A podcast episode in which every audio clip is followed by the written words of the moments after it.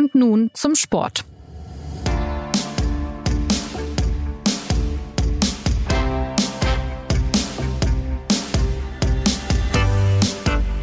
Vieles ist anders bei dieser Fußball-WM, das haben mittlerweile alle gemerkt, die sich mit dem Ausgang dieses Turniers beschäftigen. In den Halbfinals stehen eben nicht die klassischen Nationen wie Deutschland, Brasilien oder England, sondern mit Kroatien und Marokko auch zwei kleinere Fußballländer. Besonders die Marokkaner gelten als die große Überraschung, weil sie es als erstes afrikanisches Team überhaupt unter die letzten vier geschafft haben. Da gibt's natürlich Klärungsbedarf und deshalb herzlich willkommen bei Und nun zum Sport, dem Fußballtalk der SZ. Mein Name ist Jonas Beckenkamp und ich freue mich, dass Sie eingeschaltet haben. Heute geht's äh, um die entscheidende Phase bei der WM, denn alle Welt fragt sich ja, wer schafft's ins Endspiel? Und dazu begrüße ich finalwürdige Gäste, zugeschaltet aus Katar, die Kollegen Sebastian Fischer und Martin Schneider. Hi, grüß dich. Hallo. Werbung Kennst du schon aus Regierungskreisen? Den Podcast der Bundesregierung? Hier erfährst du, wie man sich die Arbeit der Bundesregierung vorstellen muss. Wir schauen, nein, wir hören in den Maschinenraum. Wie werden Entscheidungen getroffen? Und warum so und nicht anders? Themen, Ereignisse, Termine, Alltägliches. Über all das reden wir in Aus Regierungskreisen. Jetzt reinhören, überall da, wo es Podcasts gibt. Also zunächst mal, ähm, wir haben ja hier Gäste von vor Ort. Also wenn es bei Sebastian ein bisschen knackt im Hintergrund oder ein bisschen äh, Lautstärke, dann wissen Sie, der Mann ist wirklich vor Ort und wartet auf eine Pressekonferenz. Ähm, die erste Frage geht aber an Martin. Die Halbfinals lauten jetzt Argentinien gegen Kroatien und Marokko gegen Frankreich. Ja, was sagen uns diese Paarungen über die Kräfteverhältnisse in der Fußballwelt? Hui, äh, große Frage direkt, äh, direkt am Anfang. So kenne ich es von dir. Ähm, ja, du hast, du hast es in der, in der Anmoderation ja eigentlich schon ganz schön gesagt. Ähm, es sind zwei Paarungen, wo eigentlich ein sogenannter klassischer Favorit gegen gegen einen vermeintlichen Außenseiter spielt, wobei man jetzt äh, wirklich sehr lange Fachdiskussionen führen könnte, inwiefern Kroatien noch noch als Außenseiter durchgeht. Aber dass es so ist, ist eigentlich ja, erstmal erstmal eine ganz gute Nachricht, äh, weil das sah auch bei diesem Turnier ja eine Zeit lang so aus, als würde es ein reines Favoritenturnier. Ähm, das hat sich jetzt im Halbfinale nicht wieder gespiegelt. Dann ist es so, dass, ähm, dass halt nur zwei Mannschaften aus Europa im Halbfinale sind. Wobei man auch sagen muss, sobald eine WM außerhalb von Europa gespielt wird, ist das häufiger so. Sobald eine WM in Europa gespielt wird, hat man es auch ganz oft so, dass spätestens ab dem Halbfinale dann eine Europameisterschaft ist. Ähm, insofern hat sich das auch ein bisschen, bisschen ausgeglichen. Ja, und ansonsten äh, fällt natürlich auf, dass mit, äh, mit Frankreich und Kroatien auch noch die zwei europäischen Mannschaften im Halbfinale sind, die 2018 auch schon im Halbfinale waren. Das sind vielleicht so die, die Auffälligkeiten, wenn man sich die äh, Halbfinalpaarung mal statistisch anguckt. Also die waren ja nicht nur im Halbfinale, sondern sogar im Finale dann, ne? Frankreich gegen Kroatien Stimmt, war das ja. letzte WM-Finale. Sebastian, vielleicht von dir noch eine Einschätzung. Ähm, was sagst du dazu, dass es jetzt ausgerechnet diese vier Teams äh, ähm, sind, die im Halbfinale stehen in Katar? Ja, vieles hat Martin schon gesagt. Ähm, dass Argentinien und Frankreich im Halbfinale stehen, haben sicherlich nicht wenige äh, erwartet. Dass Kroatien und Marokko im Halbfinale stehen, hat viel mit, mit ihrer starken Defensivleistung zu tun, würde ich sagen. Äh, sie verteidigen auf unterschiedliche Weise äh, sehr gut. Da werden wir vielleicht gleich nochmal drüber sprechen. Äh, ansonsten hat Martin alles gesagt. Ich finde noch interessant, dass, ähm, dass noch jemand äh, vielleicht ganz gut, ein ganz gutes Gespür dafür hatte, wer erfolgreich sein könnte bei dieser WM, nämlich die katarischen Eigentümer von Paris Saint-Germain, die mit äh, Messi und Mbappé und zwei ganz entscheidende WM-Protagonisten unter Vertrag haben und somit äh, stehen quasi zwei ja, durchaus mit Katar verbundene Fußballer hier im Halbfinale, auch wenn die katarische Nationalmannschaft äh, schon in der Gruppenphase ausgeschieden ist und dieser Plan sehr früh scheiterte. Und ähm, ja, natürlich, ich weiß nicht, dass das äh, wird auch sicher gleich noch Thema sein. Marokko ist natürlich auch äh, über das äh, Turnier hinweg hier zu so einer Art Heimmannschaft äh, geworden. Insofern ist es aus äh, aus arabischer Perspektive auch ein großer Gewinn, dass, dass sie im Halbfinale stehen. Also über den Punkt würde ich gerne sprechen. Äh, da können wir ruhig mal ein bisschen Expertenlob hier ähm, zum Besten geben.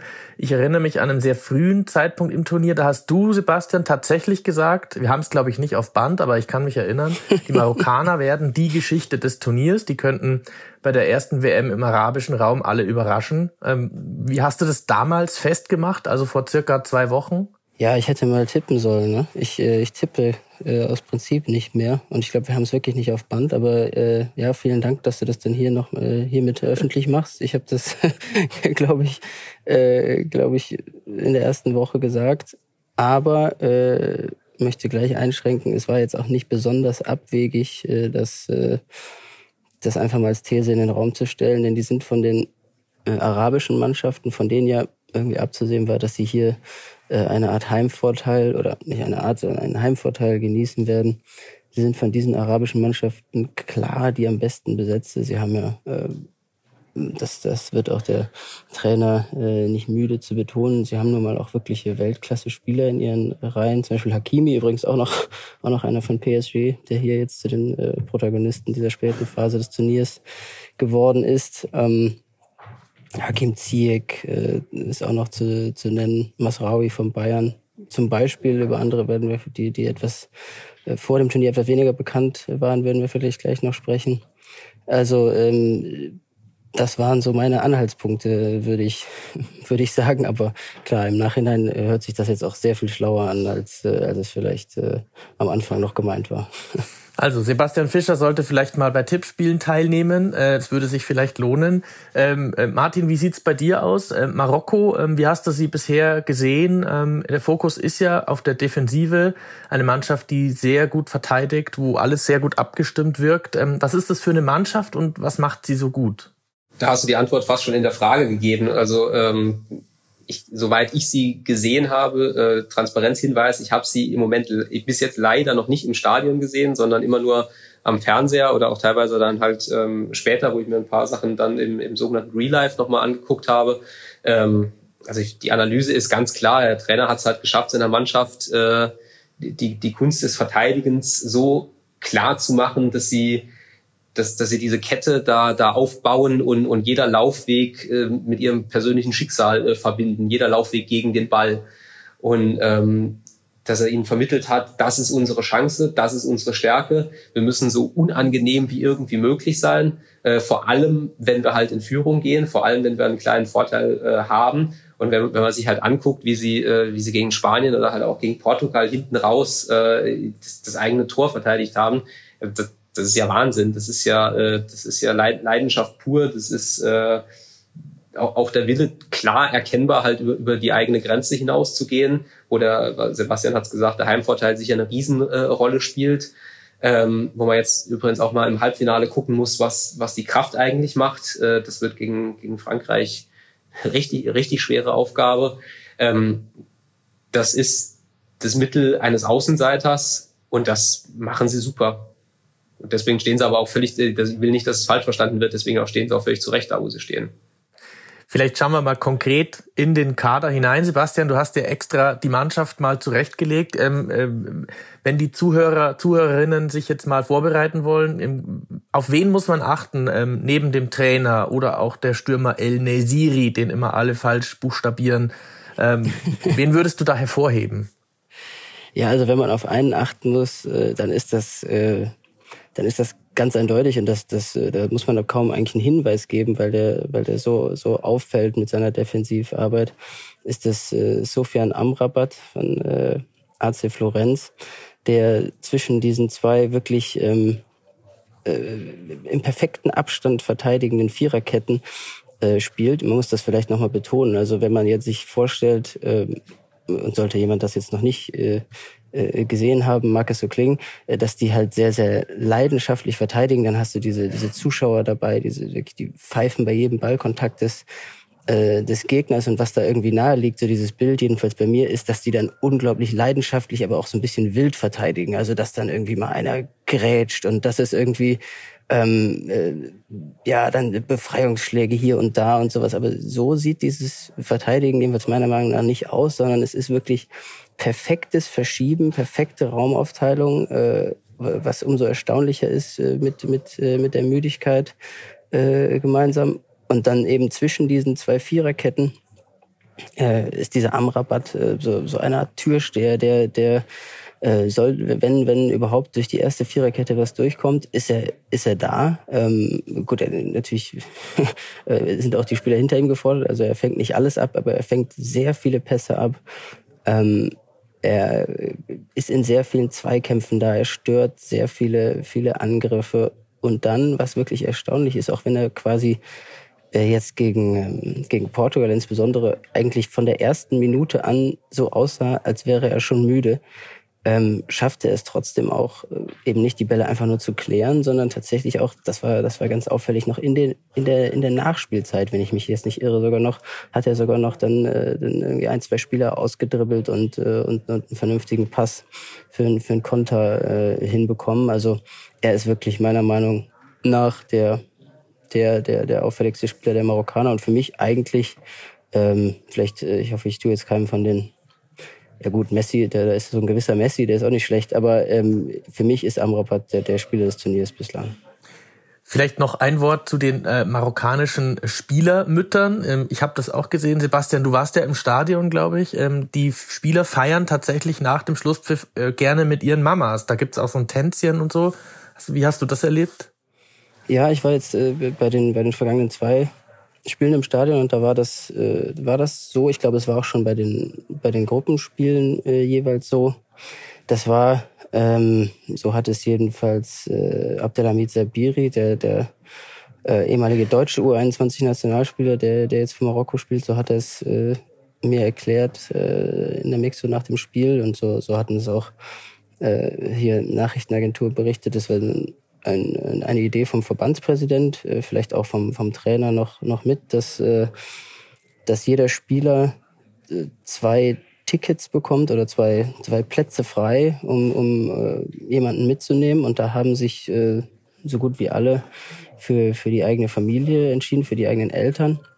Und äh, sie betonen auch nach jedem Spiel, werden natürlich auch viel darauf angesprochen und betonen dann immer, wie, wie wichtig es ist. Es sind äh, ja, rührende Szenen, sie dann dort äh, tanzen, feiern mit den mit den Müttern. Auch die auch die Mutter vom vom Trainer selbst ist dort. Also äh, ja sicherlich ein, ein eine eine eine Idee, die irgendwie so aufgegangen ist, wie sich das der der der der Verband erhofft hat. Auch natürlich mit den mit den entsprechenden Bildern, die die die dann um die Welt gehen dazu. Also wer sich dafür im Detail interessiert, die Kollegin Dunja Ramadan von der Süddeutschen Zeitung schreibt bei uns auch nochmal einen Text über die marokkanischen Spielermamas. Es könnte vielleicht ganz erheiternd sein in den nächsten Tagen, also gerne danach suchen.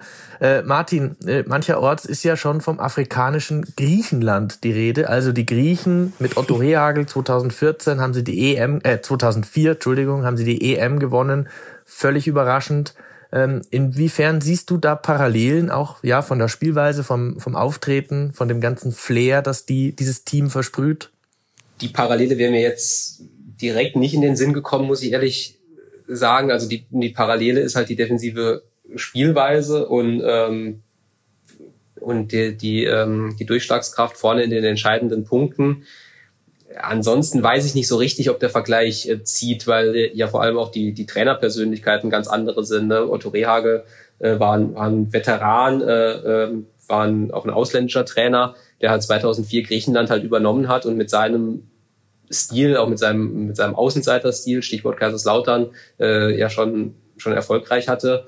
Und der marokkanische Trainer äh, ist ja in einer völlig anderen äh, Situation äh, nach Marokko gekommen. Vielleicht kann Sebastian nochmal noch mal nachzeichnen, äh, wie das überhaupt kam. Du hast ja auch einen Text dazu geschrieben.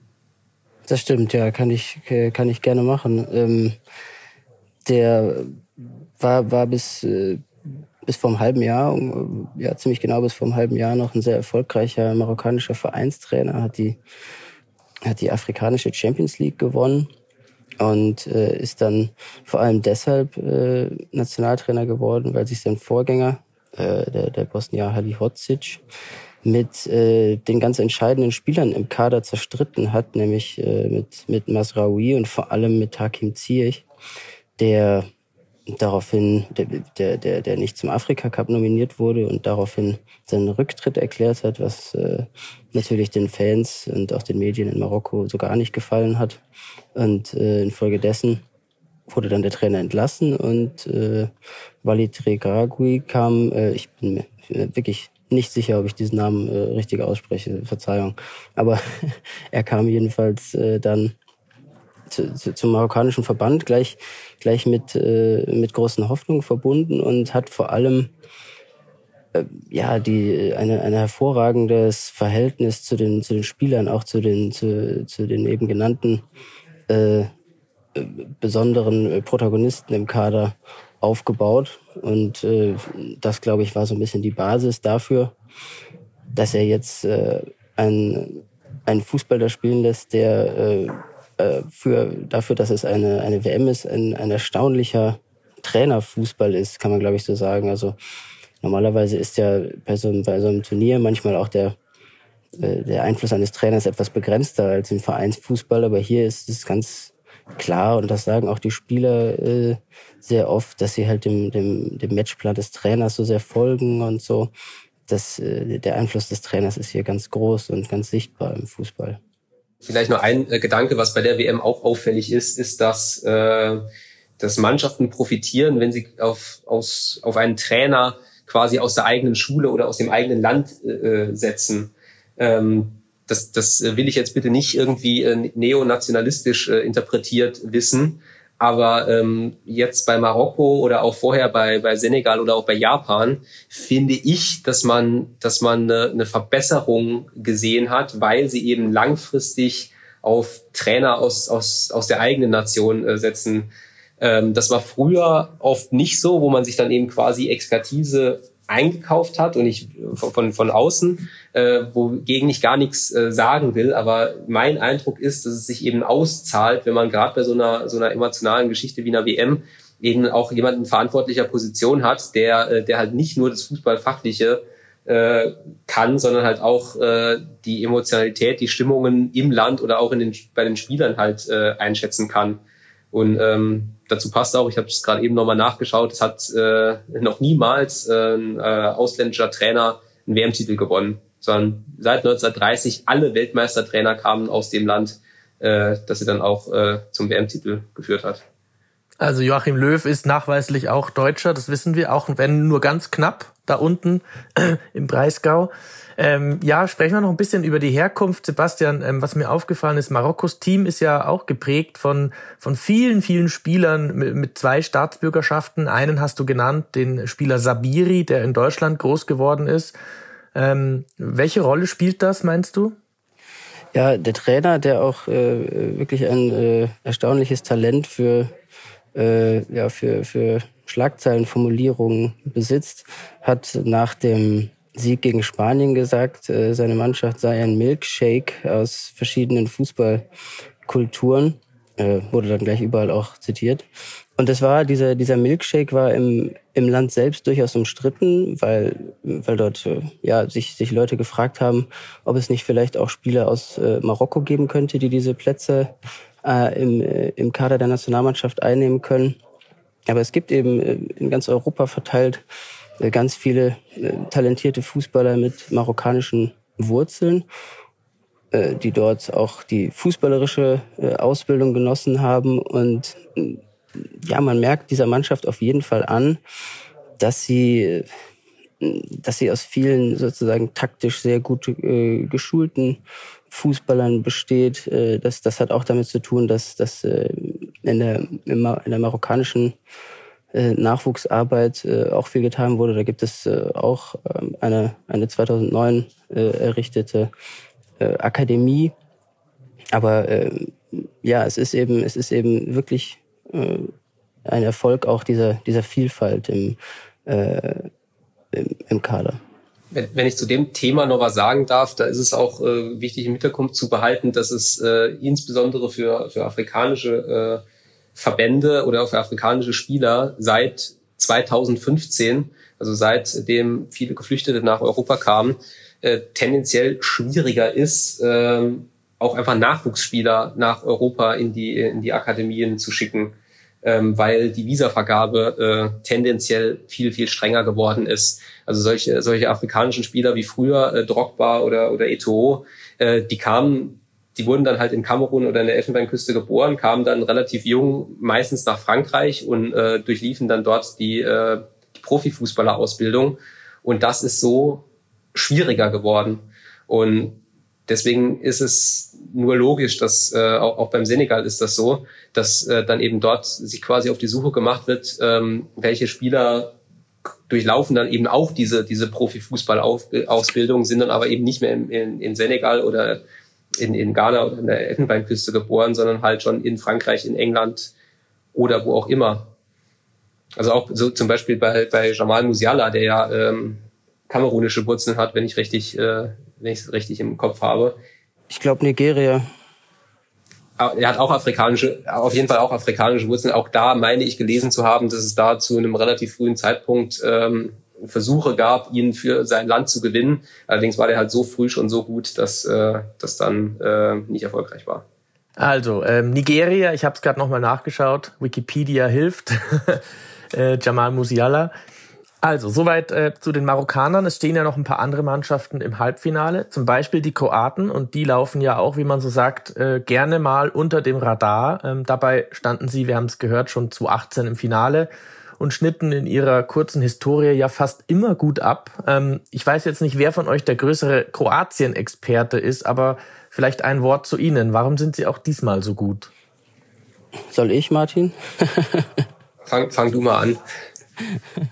Also sie haben Luka Modric, das ist sicherlich äh, nicht ganz unwichtig. Äh, äh, einfach, ähm, ja, ich will jetzt hier nicht zu schwärmerisch klingen, aber es ist schon äh, ein Ereignis, ihm, äh, ihm zuzusehen, äh, die Art und Weise, wie er sich äh, auch mit 37 noch äh, ständig in Positionen bringt, in denen er anspielbar ist, sein, sein, seine, seine Passtechnik natürlich äh, mit dem Außenriss und sowas. Das ist, das ist wirklich, ähm, das ist wirklich schön zu sehen. Und er ist für diese Mannschaft auch ein ganz wichtiger Kapitän.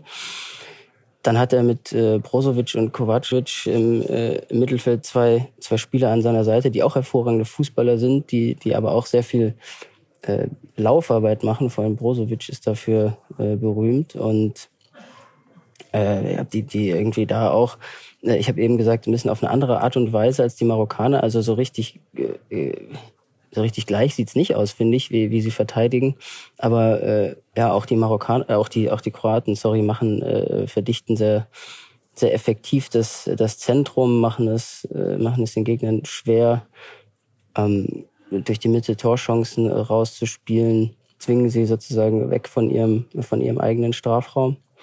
Äh, und wenn dann doch mal jemand äh, äh, in die Nähe kommt, was natürlich geschehen ist, unter anderem gegen Brasilien, dann haben sie einen ziemlich guten Torwart, der auch, also das ist auch noch eine Parallele zu Marokko. Also die Marokkaner haben Bono als, äh, als, als herausragenden Keeper und die, die Kroaten Livakovic, der jetzt äh, eine wirklich unglaubliche Parallele zu 2018, äh, wirklich irgendwie ironisch, äh, genau die gleiche Anzahl an Elfmetern äh, in, in zwei Elfmeterschießen gehalten hat, wie das, wie das auch 2018 war. Also 2018 haben die Kroaten im Achtelfinale und im Viertelfinale im Elfmeterschießen gewonnen, jetzt wieder. Und äh, äh, damals hat Subasic, der Torwart, im Achtelfinale dreimal gehalten und im Viertelfinale einmal. Und genau das gleiche hat jetzt äh, Livakovic auch geschafft. Also ähm, ja, das, äh, das, das erklärt, glaube ich, auch ein bisschen was über diesen, diesen kroatischen Erfolg. Martin, du als Bundesliga-Kenner, ähm, äh, kannst du uns ein bisschen was über Joschko Guardiol sagen, den Abwehrspieler bei den Kroaten? Man kennt ihn aus Leipzig und, und jetzt reden gerade alle über ihn, wie gut der Junge ist. Er ist ziemlich jung noch. Ähm, inwiefern ist das einer, der sogar Messi aufhalten könnte? Ja, ich, ich weiß gar nicht, ob man über Guardiol so viel Neues sagen kann. Also, dass er ein riesen Abwehrtalent ist, das ähm, wusste man schon vorher. Das war auch in der Bundesliga klar. Gab ja auch schon äh, schon mehr oder weniger offene Gerüchte, äh, wann und für wie viele er in die Premier League äh, wechselt.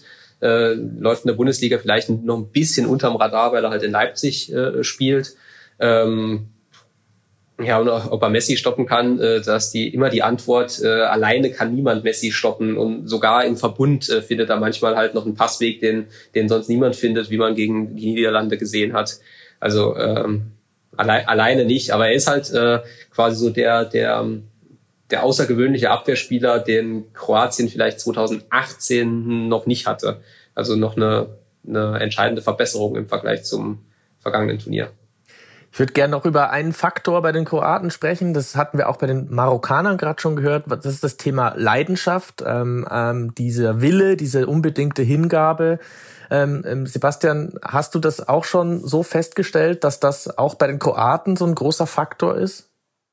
Äh, ja, äh, sicherlich. Ich finde immer, es ist ja, äh, glaube ich, eines der Lieblingsargumente von, von dem äh, Gladbacher Mittelfeldspieler und TV-Experten Christoph Kramer, dass man, dass man äh, damit besser äh, bitte nichts erklären soll im Fußball, weil das ja äh, bei jedem so wäre. Also dass, dass jeder Spieler äh, Einsatz zeigt und, äh, und leidenschaftlich äh, spielt. Also war, war eine ganz witzige Szene nach dem deutschen Aus, da hat er sich mit Per Mertesacker darüber im, im ZDF-Studio gestritten, äh, fällt mir jetzt gerade ein.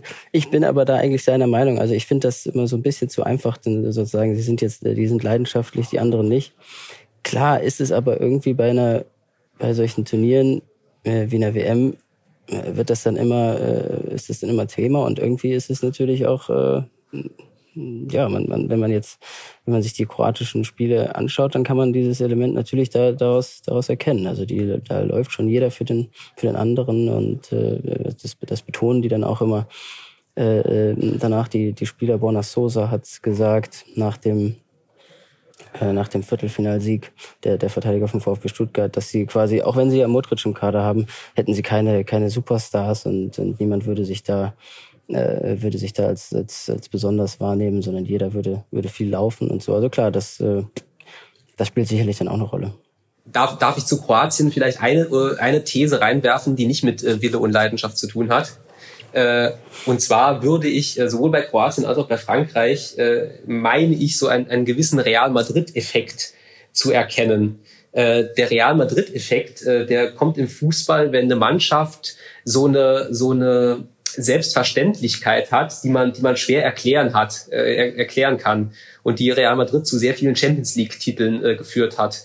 Und ich glaube, bei Frankreich und bei Kroatien ist es die, weil sie eben ein sehr erfolgreiches letztes Turnier gespielt haben. Und bei Kroatien speziell, dass sie wie selbstverständlich wissen, dass ein Rückstand für sie nicht das Aus bedeutet, weil sie eben sowohl in Russland, also jetzt eben in, äh, in Katar schon sehr, sehr viele Rückstände gedreht haben und dass sie halt auch wissen, dass sie in der Verlängerung und halt auch im Elfmeterschießen, dass sie da gewinnen können. Und wenn ich halt mit dem, mit dem Wissen in ein Elfmeterschießen gehe, dass ich die letzten drei Elfmeterschießen gewonnen habe, dann, so ist meine Theorie, dann gehe ich da halt entspannter rein. Plus, dass ich eben nicht den, den, den irren Druck habe, wie den meine ich zu, zum Beispiel bei England zu erkennen, endlich mal halt ein gutes Turnier zu machen, sondern beide Mannschaften wissen halt, dass sie äh, schon beim vergangenen Turnier halt über die Erwartungen äh, abgeschnitten haben. Und dann kann ich da halt ein bisschen entspannter reingehen. Das alleine erklärt nichts, sondern ich brauche immer auch noch äh,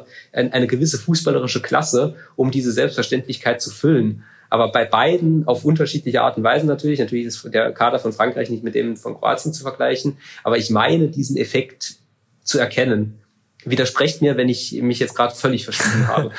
Äh, also ich würde sagen, valide These und äh, ohne dass du das Wort jetzt benutzt hast, äh, würde ich auch an, de, an den Begriff Wettbewerbshärte denken, oder, äh, Sebastian?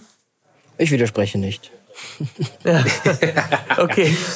Aber Louis van Gaal hätte dich jetzt gelobt. Zum, äh, zum zentralen Punkt vielleicht auch dieses Podcasts kommen, nämlich der Metaebene. Das hören immer alle sehr gerne. Ähm, wir haben ja gerade so ein bisschen über die Instinkte und die Leidenschaft gesprochen. Ähm, Kroatien und Marokko und auch die Argentinier scheinen ja reihenweise Spieler mit diesen Eigenschaften zu haben. Äh, inwiefern tut sich da ein Muster hervor bei der WM, dass nämlich die Instinktfußballer aktuell erfolgreicher sind als diese sogenannten Fußballschüler von der Akademie? Oh, ich habe, glaube ich, ich habe gerade einen Kommentar geschrieben, der genau das Gegenteil äh, behauptet. Dann muss der Martin jetzt ran. Ist das, kann auch sein, dass es Bullshit ist, die These. Du, du widersprichst, glaube ich, auch dem großen Fußballdeuter Valdano, der, der auch die Akademisierung äh, des, ähm, äh, des Fußballs hier in der, in der WM nochmal äh, erkannt hat äh, und das in einem sehr empfehlenswerten SZ-Interview ähm, geschildert hat. Also ich, ich finde, man sieht eben, äh, äh, eben daran, dass sehr viele Mannschaften äh, jetzt nicht nur äh, von denen, die jetzt im Halbfinale stehen, sondern insgesamt sehr einfach sehr gut verteidigen können, also mehr als solide verteidigen können und damit äh, damit die Spiele prägen sieht man äh, sieht man eher das das Gegenteil finde ich dass halt das, äh, sozusagen man man man erkennt die äh, den den Fußball der nahezu überall auf der Welt in den Nachwuchsleistungszentren gelehrt wird. Den den den erkennt man äh, bei dieser WM weil, weil Dano hat das ja so schön gesagt äh, ich will das jetzt nicht ich will das jetzt sinngemäß zitieren und äh, jeder soll bitte das Interview lesen. Aber dass man eben auch zwischen einer ja zwischen einer europäischen und einer afrikanischen Mannschaft im Grunde keine äh, keine großen keine großen taktischen Unterschiede äh, mehr erkennt. Also das, äh, das deswegen würde ich sagen, äh, sorry, äh, äh, Jonas, ich würde sagen, eher das, eher das Gegenteil ist der Fall. Ich wollte eigentlich eher darauf hinaus, was der deutschen Mannschaft fehlt und warum sie nicht im Halbfinale steht. Oh, oh sehr viel, Dass vielleicht da so ein paar Instinkte, ein bisschen Leidenschaft gefehlt hat. Ja, das, also mit der Leidenschaft wäre ich wirklich, wirklich vorsichtig. Äh, Sebastian hat es gesagt, dass das sagt sich immer so leicht und es ist natürlich auch äh, immer schwer zu belegen, weil es halt kein so richtiges objektives Kriterium ist.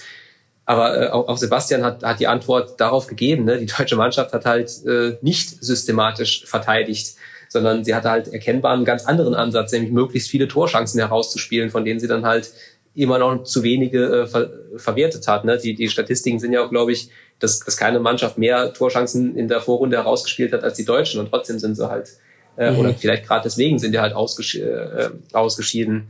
Es gibt, es gibt ja bei so einem Turnier immer zwei äh, Möglichkeiten, wie man ein Turnier gewinnen kann. Man kann entweder jedes Spiel gewinnen oder man kann halt nicht ausscheiden. Und das ist nur, das ist nur scheinbar das Gleiche. Ich, ich erinnere an, an, an Portugal 2016, die, äh, die auch einfach nicht ausgeschieden sind bei der Europameisterschaft und am Ende hatten sie dann halt den Pokal.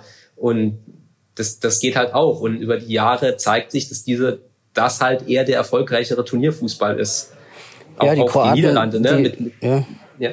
Oder auch die Niederlande mit Louis van Raat hatten ja genau den gleichen Ansatz. Die sind jetzt halt im Elfmeterschießen gegen Argentinien dann rausgeflogen. Ne? Aber wenn die jetzt im Halbfinale wären statt Argentinien, dann wäre die Aussage, die wir gerade getroffen haben, genauso valide. Ja, und die Kroaten sind ja auch ein gutes Beispiel dafür. Die haben jetzt, glaube ich, im ganzen Turnier äh, in der regulären Spielzeit ein Spiel gewonnen. So ist es. Ja. Also, und jetzt haben wir noch nicht mal das Wort, und es kommt noch ein schlimmeres Wort, Mentalität verwendet. Da bin ich stolz drauf, dass wir das vermieden haben. Und äh, damit kommen wir zum Ende dieses Podcasts. Ich hoffe, ihr seht es mir nach. Er ist schon lang genug. Am Dienstag wissen wir mehr. Dann geht es um 20 Uhr zwischen Kroatien und Argentinien um den Einzug ins WM-Finale. Am Mittwoch zur selben Anstoßzeit dann Marokko gegen Frankreich. Wer Lust hat auf ein wenig Second Screen oder, äh, oder wer am Elternabend sitzt und sich informieren möchte, dem sei unser Live-Ticker empfohlen. Wir tickern wieder selbst und da könnte es sogar ein bisschen lustig werden, oder Martin? Was meinst du? Ganz vielleicht. Ge gebe wie immer alles. Gut, dann fürs Erste danke an euch zwei. Haltet durch, bald ist Finale und dann etwas ungewohnt nach einer WM auch schon Weihnachten. What a time to be alive. Zum Schluss also noch der Dank an unseren Produzenten Justin Patchett sowie an alle ZuhörerInnen. Ähm, wer uns schreiben will, erreicht uns unter podcast.sz.de. Zögern Sie nicht, wir freuen uns und bis bald.